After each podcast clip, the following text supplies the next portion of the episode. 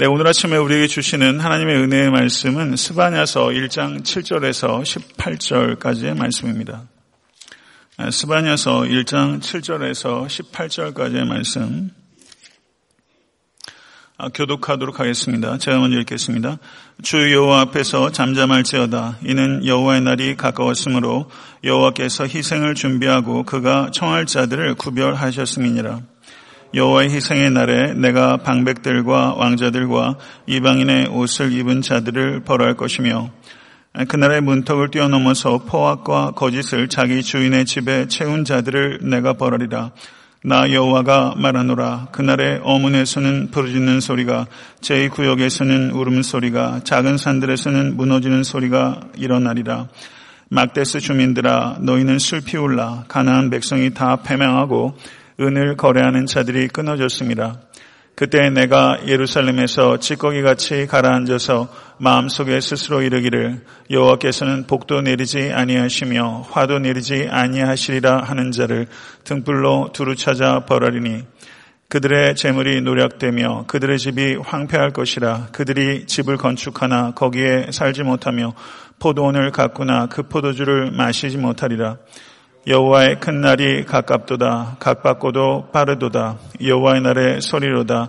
용사가 거기서 심히 슬피 우는도다.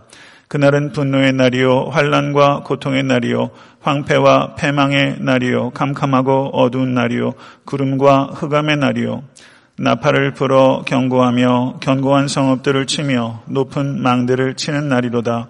내가 사람들에게 고난을 내려 맹인같이 행하게 하리니 이는 그들이 나 여호와께 범죄하였습니다. 또 그들의 피는 쏟아져서 티끌같이 되며 그들의 살은 분토같이 될지라. 그들의 은과 금이 여호와의 분노의 날에 능히 그들을 건지지 못할 것이며 이 온 땅이 여호와의 질투의 불에 삼켜지리니 이는 여호와가 이 땅 모든 주민을 멸절하되 놀랍게 멸절할 것임이라. 아멘. 하나님의 말씀입니다. 네, 오늘 본 말씀 스바냐서 1장 7절에서 18절의 말씀은 2절에서 아, 3절까지는 온 땅에 임할 여호와의 심판에 대한 예고였다면 4절부터 어, 6절의 말씀은 유다와 예루살렘에 임할 여호와의 심판에 대한 말씀이라고 할 수 있습니다. 아, 그리고 오늘 본 말씀 7절부터 아, 18절의 말씀은 여호와의 날에 임할 여호와의 심판에 대한 예고의 말씀이라고 할 수 있습니다.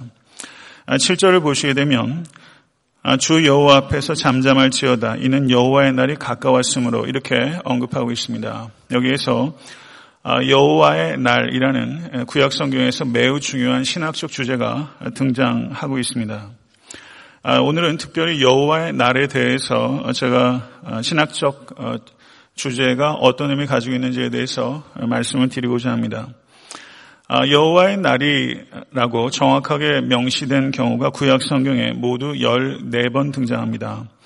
어디에 등장하냐면 이사야서 2장 12절, 13장 6절과 9절, 에스에서 13장 5절, 30장 3절, 요엘서 1장 15절, 2장 1절, 11절, 3장 14절, 아모스서 5장 18절, 20절, 스바냐서 1장 7절, 14절, 스가랴서 14장 1절 아, 이렇게 14번 등장합니다. 아, 제가 이렇게 구절들을 그 언급하는 것은 어, 혹시 이 설교를 다시 CD로 들으실 때 해당 본문을 찾으셔서 어, 연구하실 수 있도록 어, 기초적인 자료를 제가 드리는 것입니다. 아, 여기에 14번 등장하는데 의식하셨을지 모르겠지만 이 여호와의 날에 대한 언급이 모두 예언서에 등장하고 있다는 것을 우리가 주목하게 됩니다. 그리고 아, 여호와의 날이라고 정확하게 표현이 되어 있는 경우도 있고 그 날이라고 표현하는 경우도 왕왕 발견이 되는데요. 아, 스바냐서에 여호와의 날을 가리키는 표현으로서 그 날이 네 번 등장합니다. 그렇다면 스바냐서 전체에서는 아, 여호와의 날이라고 정확하게 언급하고 있는 경우가 두 차례, 그리고 그 날이라고 언급하고 있는 1장 9절 그리고 1장 10절, 3장 11절, 16절에 네 차례 언급까지 포함해서 모두 6차례 여호와의 날에 대한 언급이 나타나고 있다. 이렇게 볼 수 있습니다. 그래서 구약 성경에서 이 여호와의 날에 대해서 가장 두드러지게 말하고 있는 성경 본문이 바로 스바녀서다. 이렇게 이해할 수 있습니다. 아, 선지자들은 여호와께서 여호와의 날에 이스라엘의 대적들뿐만 아니라 죄에 대한 형벌로 이스라엘 자신을 상대로 하나님께서 어, 싸우시는 크고 두려운 날이 될 것이다. 이렇게 말하고 있습니다. 여호와의 날에 아, 이교도들만 하나님께서 아, 심판하는 것이 아니라 죄를 범한 이스라엘 백성 자신도 하나님께서 심판하시는 날이 될 것이다. 이렇게 언급하고 있다는 뜻입니다. 아, 그런데 이스라엘 백성들은 이 여호와의 날을 상호했습니다. 그래서 하나님께서 역사에 개입하셔서 자신들을 여호와의 날에 구원할 것이라고 고대했습니다. 그러나 예언자들은 이스라엘의 이와 같은 self-confidence, 이와 같은 자기 확신은 self-deception, 자기 기만이 될 것이다. 이스라엘 백성들이 여호와의 날에 하나님께서 자신들을 deliverance, 구원할 것이라고 맹신하고 있지만 그들이 다 구원받는 것이 아니라 여호와 하나님을 신실하게 신뢰하지 않는 이스라엘 백성들 중에 많은 자들이 deliverance 되는 것이 아니라 destruction, 그들이 멸망하게 될 것이다. 이렇게 언급하고 있는 것입니다.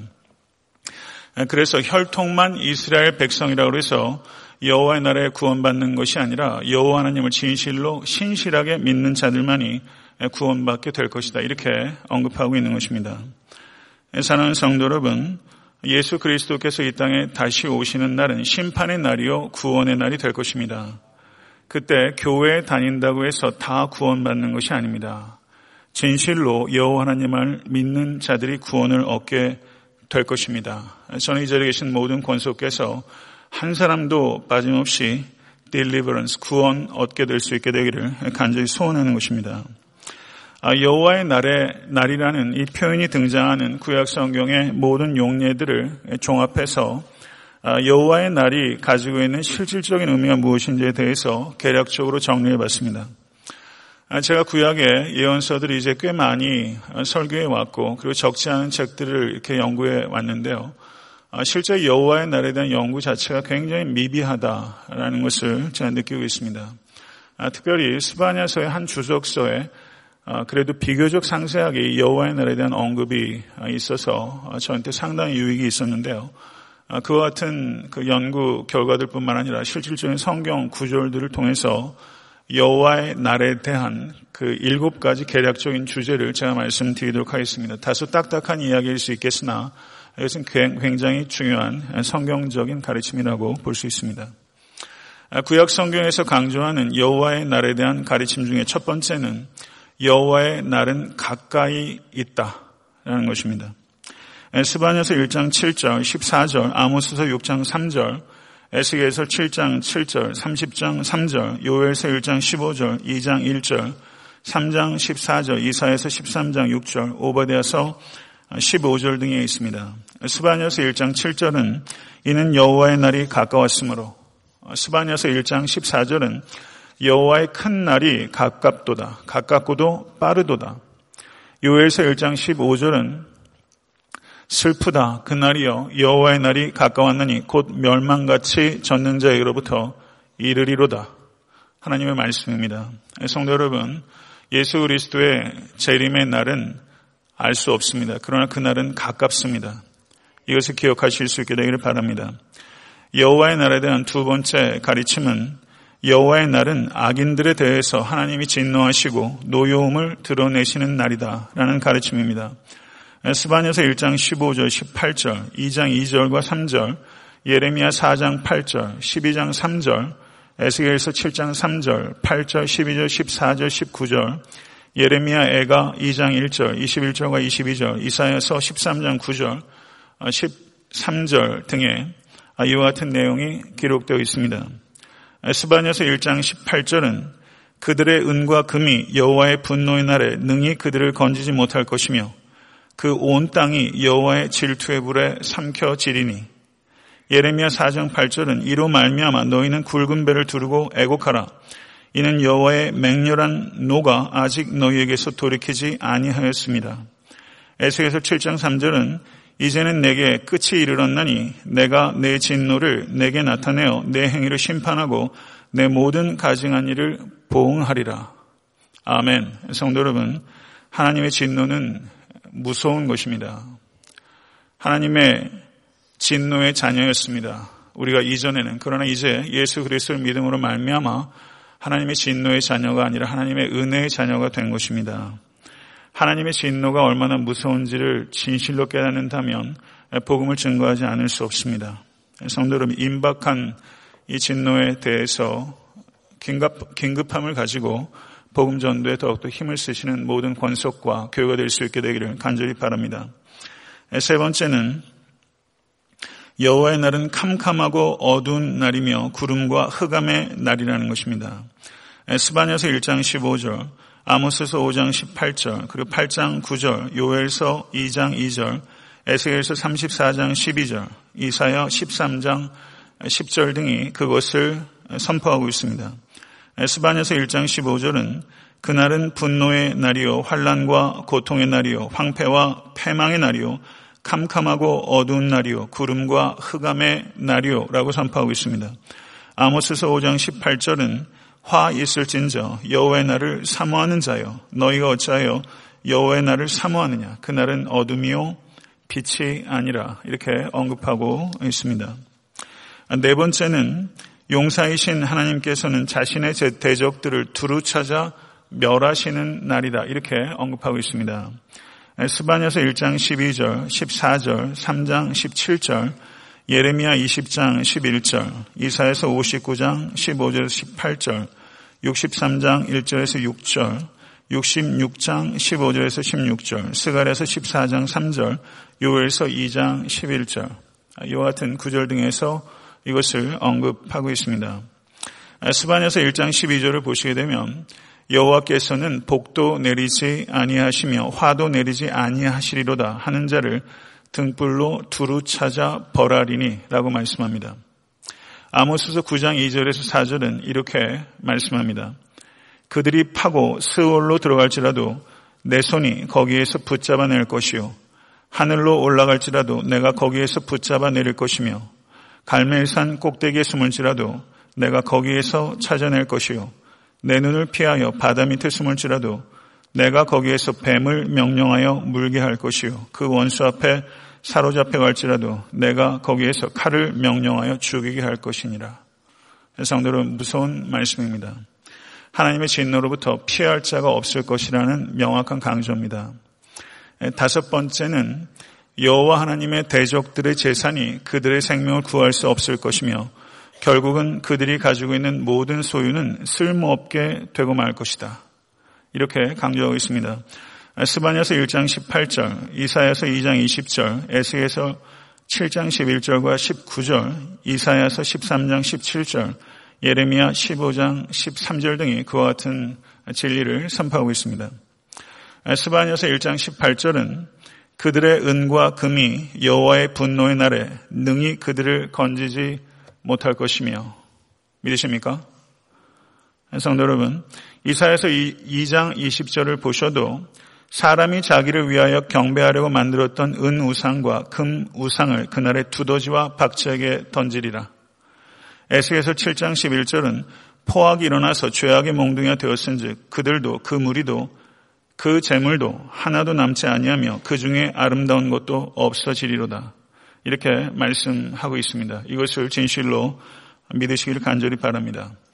재물로 여호와 하나님을 매수할 수 없게 될 것이다. 이렇게 언급하고 있는 것입니다. 아, 여섯 번째는 여호와의 날에 인간의 교만은 사라지게 될 것이다. 라는 것을 강조하고 있습니다. 아, 스바냐서 3장 11절에서 12절, 이사야서 2장 11절에서 17절, 에스겔서 7장 10절에서 24절, 이사야서 13장 11절, 오바디아서 3절과 4절 등입니다.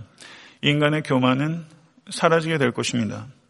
스바냐서 3장 11절에서 12절을 보게 되면 그날에 내가 내게 범죄한 모든 행위로 말미암아 수치를 당하지 아니할 것은 그때 내가 너의 가운데서 교만하여 자랑하는 자들을 제하여 너가 나의 성산에서 다시는 교만하지 않게 할 것임이라. 내가 곤고하고 가난한 백성을 너의 가운데 남겨두리니 그들이 여호와 이름을 의탁하여 보호를 받을지라. 아멘. 이사에서 13장 11절은 내가 세상의 악과 악인의 죄를 벌하며 교만한 자의 오만을 끊으며 강포한 자의 거만을 낮출 것이며 오바다서 3절과 4절은 너의 마음의 교만이 너를 속였도다. 바이툼에 거주하며 높은 곳에 사는 자여 너의 마음에 이르기를 누가 능히 나를 땅에 끌어내리겠느냐 하니 너가 독수리처럼 높이 오르며 별 사이에 깃들일지라도 내가 거기에서 너를 끌어내리리라. 여호와의 말씀이니라. 아멘. 성도를 믿으십니까? 하나님께서 인간의 교만을 산산히 부수실 것이다. 이것이 여호와의 날에 임하게 될 하나님의 심판입니다.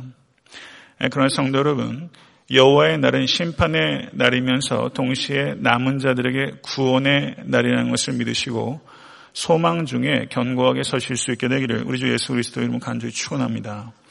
여호와의 날에 대한 중요한 언급 일곱 번째는 한번 따라하시죠.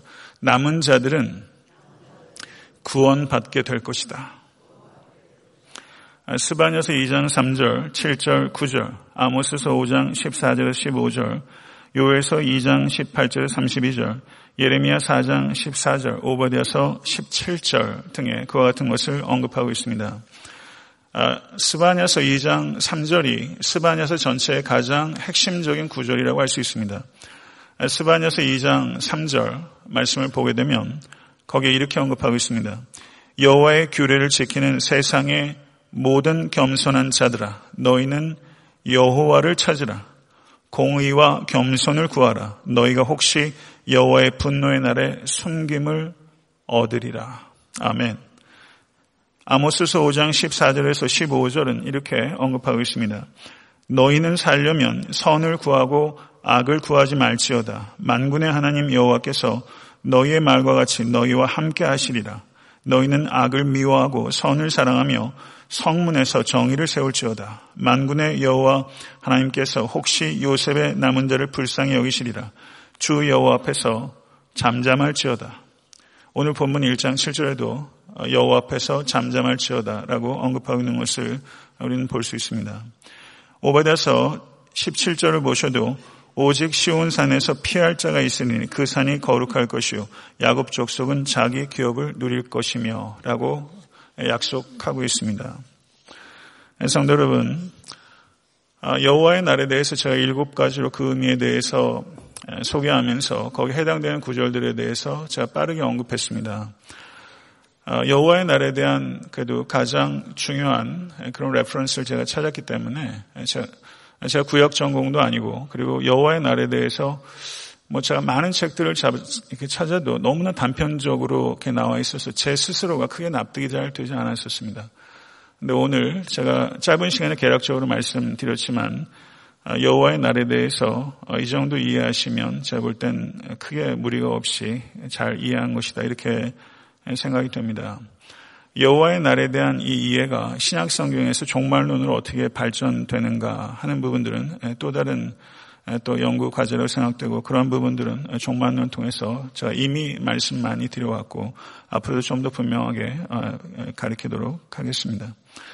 성도 여러분, 피할 자가 있을 것입니다. 예수 그리스도를 믿으십니까? 우리는 이미 택함 받은 백성들이라는 것을 믿으시고 구원의 확신 가운데 더욱더 견고하게 서십시오. 그리고 악을 미워하고 선을 구하시는 성도 되십시오. 여러분, 아, 우리가 선을 행하는 것이 완벽한 선은 아닙니다. 그러나 악을 미워하고 선을 행하는 그와 같은 변화된 모습은 여러분이 이미 택함받고 구원받은 백성이라는 것을 증거합니다. 우리는 믿음으로써 은혜가 우리를 구원합니다. 그러나 우리의 믿음이 구원 얻을 만한 믿음인가 하는 것은 선을 행하는가 하는 것을 통해서 판명이 되는 것입니다. 우리가 선을 행하는 것이 우리를 구원하는 것은 아니지만 선을 행함을 통해서 우리의 믿음이 참된 믿음이라는 것이 증명이 되는 것입니다. 성도 여러분, 모쪼록 선을 행하십시오. 악이 가득한 세상에서 자포자기 하지 마십시오. 이럴 때일수록 더욱더 빛과 소금으로 바알에게 무릎 꿇지 않는 남은 자들이 필요한 것입니다.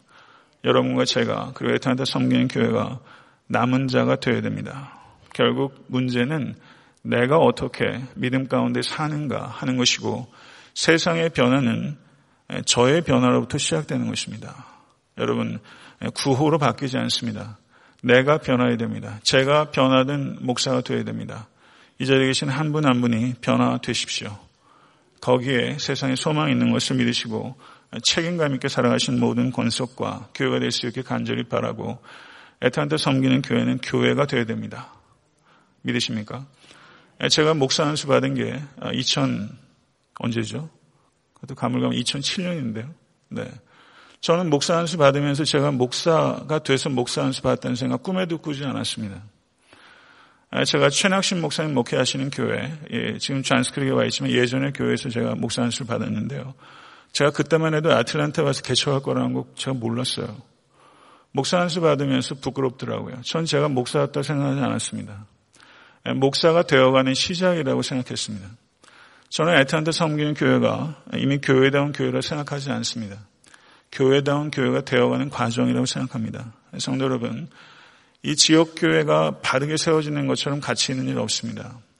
이 교회를 세워가는 것은 저도 이 몸의 일부고 여러분들도 이 몸의 일부입니다. 믿으십니까? 이 손끝에 가시 하나만 박혀도 얼마나 아픈지 몰라요. 그게 몸입니다. 같이 아파하고 같이 웃으며 같이 씨름하고 예, 성도 여러분 교회를 아름답고 정결하고 강력하게 세워가는 것 이건 정말 가치 있는 일입니다. 목회자에게만 가치 있는 일이 아니라 여러분 정말 그런 교회 세워가는데 여러분과 제가 수임 받고 이 여호와의 날의 임박함에 대해서 항상 깨어 있고 그리고 복음을 증거하는 일에 여러분 입술과 삶으로 증거하시고 증명하시는 모든 권속과 교회가 될 수 있게 되기를 간절히 바랍니다.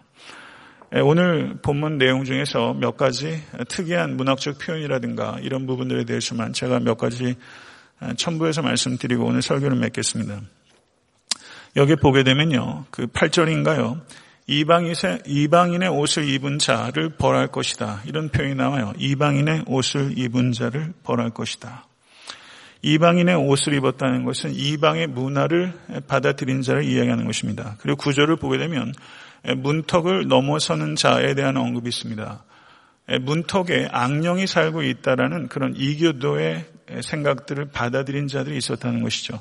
그렇다면 이방인의 옷을 입는 자, 여러분 무슨 옷 입고 계십니까?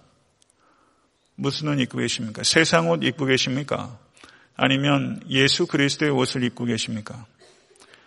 성도 여러분, 이방인의 옷을 입지 않으실 수 간절히 바랍니다.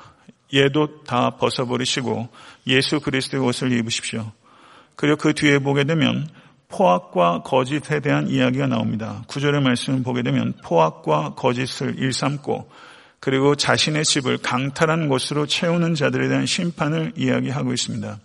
10절과 11절을 보게 되면 아, 거기에 지리에 대한 이야기가 나옵니다. 스바냐는 이 예루살렘의 지리에 대해서 어, 굉장히 잘 알던 사람이에요. 그래서 거기에 어문 제2구역 막데스라는 그와 같은 문과 거리에 대한 언급이 기록되어 있습니다. 그러면 아, 이와 같은 언급이 뭘 나타내는가? 말하자면 예루살렘의 월스트리트를 얘기하는 거예요.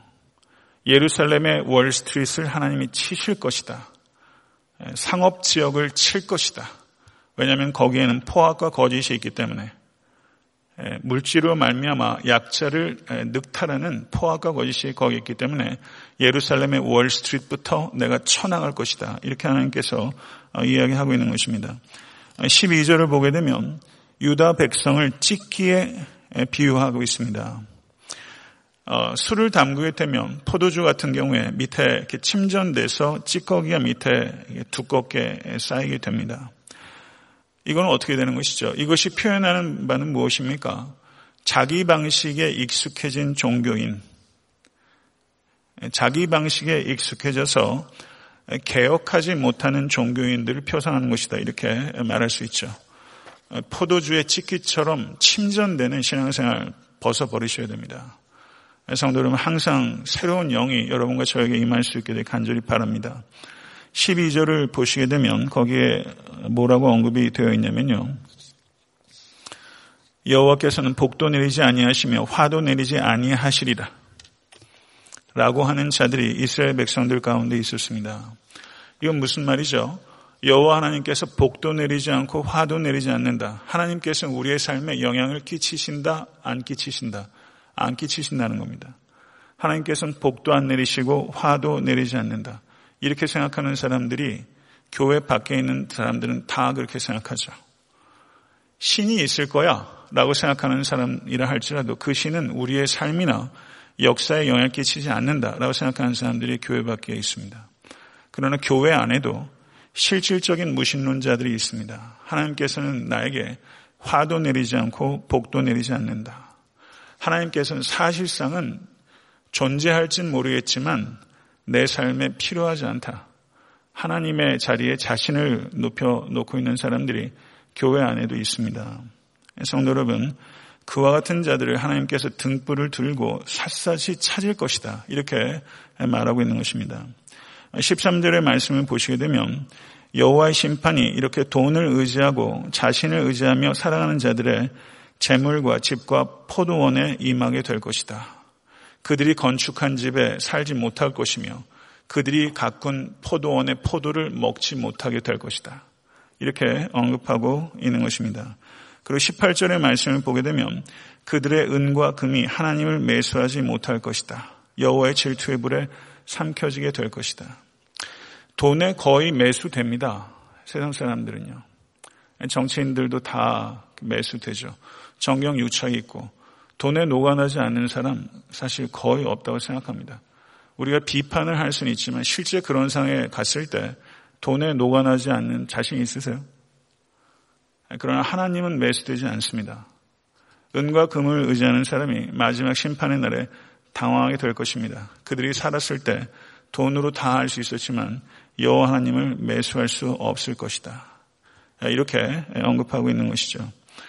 성도 여러분, 스바냐가 예언했던 이 시대 상황, 하나님께서는 화도 내리지 않고 복도 내리지 않는다. 이것이 스바냐가 살던 시대 상황에 국한되겠습니까? 아닙니다. 이것이 이 시대의 정신입니다. 이 시대의 정신이죠. 이 스바냐의 예언은 수천 년 전에 국한되는 것이 아니라 바로 이 시대에 주는 하나님의 심판에 대한 경고로 받아들이실 수 간절히 바랍니다. 성도 여러분, 말씀을 맺겠습니다. 세상의 옷을 아직도 입고 계시다면 벗어 버리십시오. 포악과 거짓을 단호하게 끊으십시오. 하나님께서는 복과 화를 주실 수 있는 유일하신 분이심을 경외하십시오.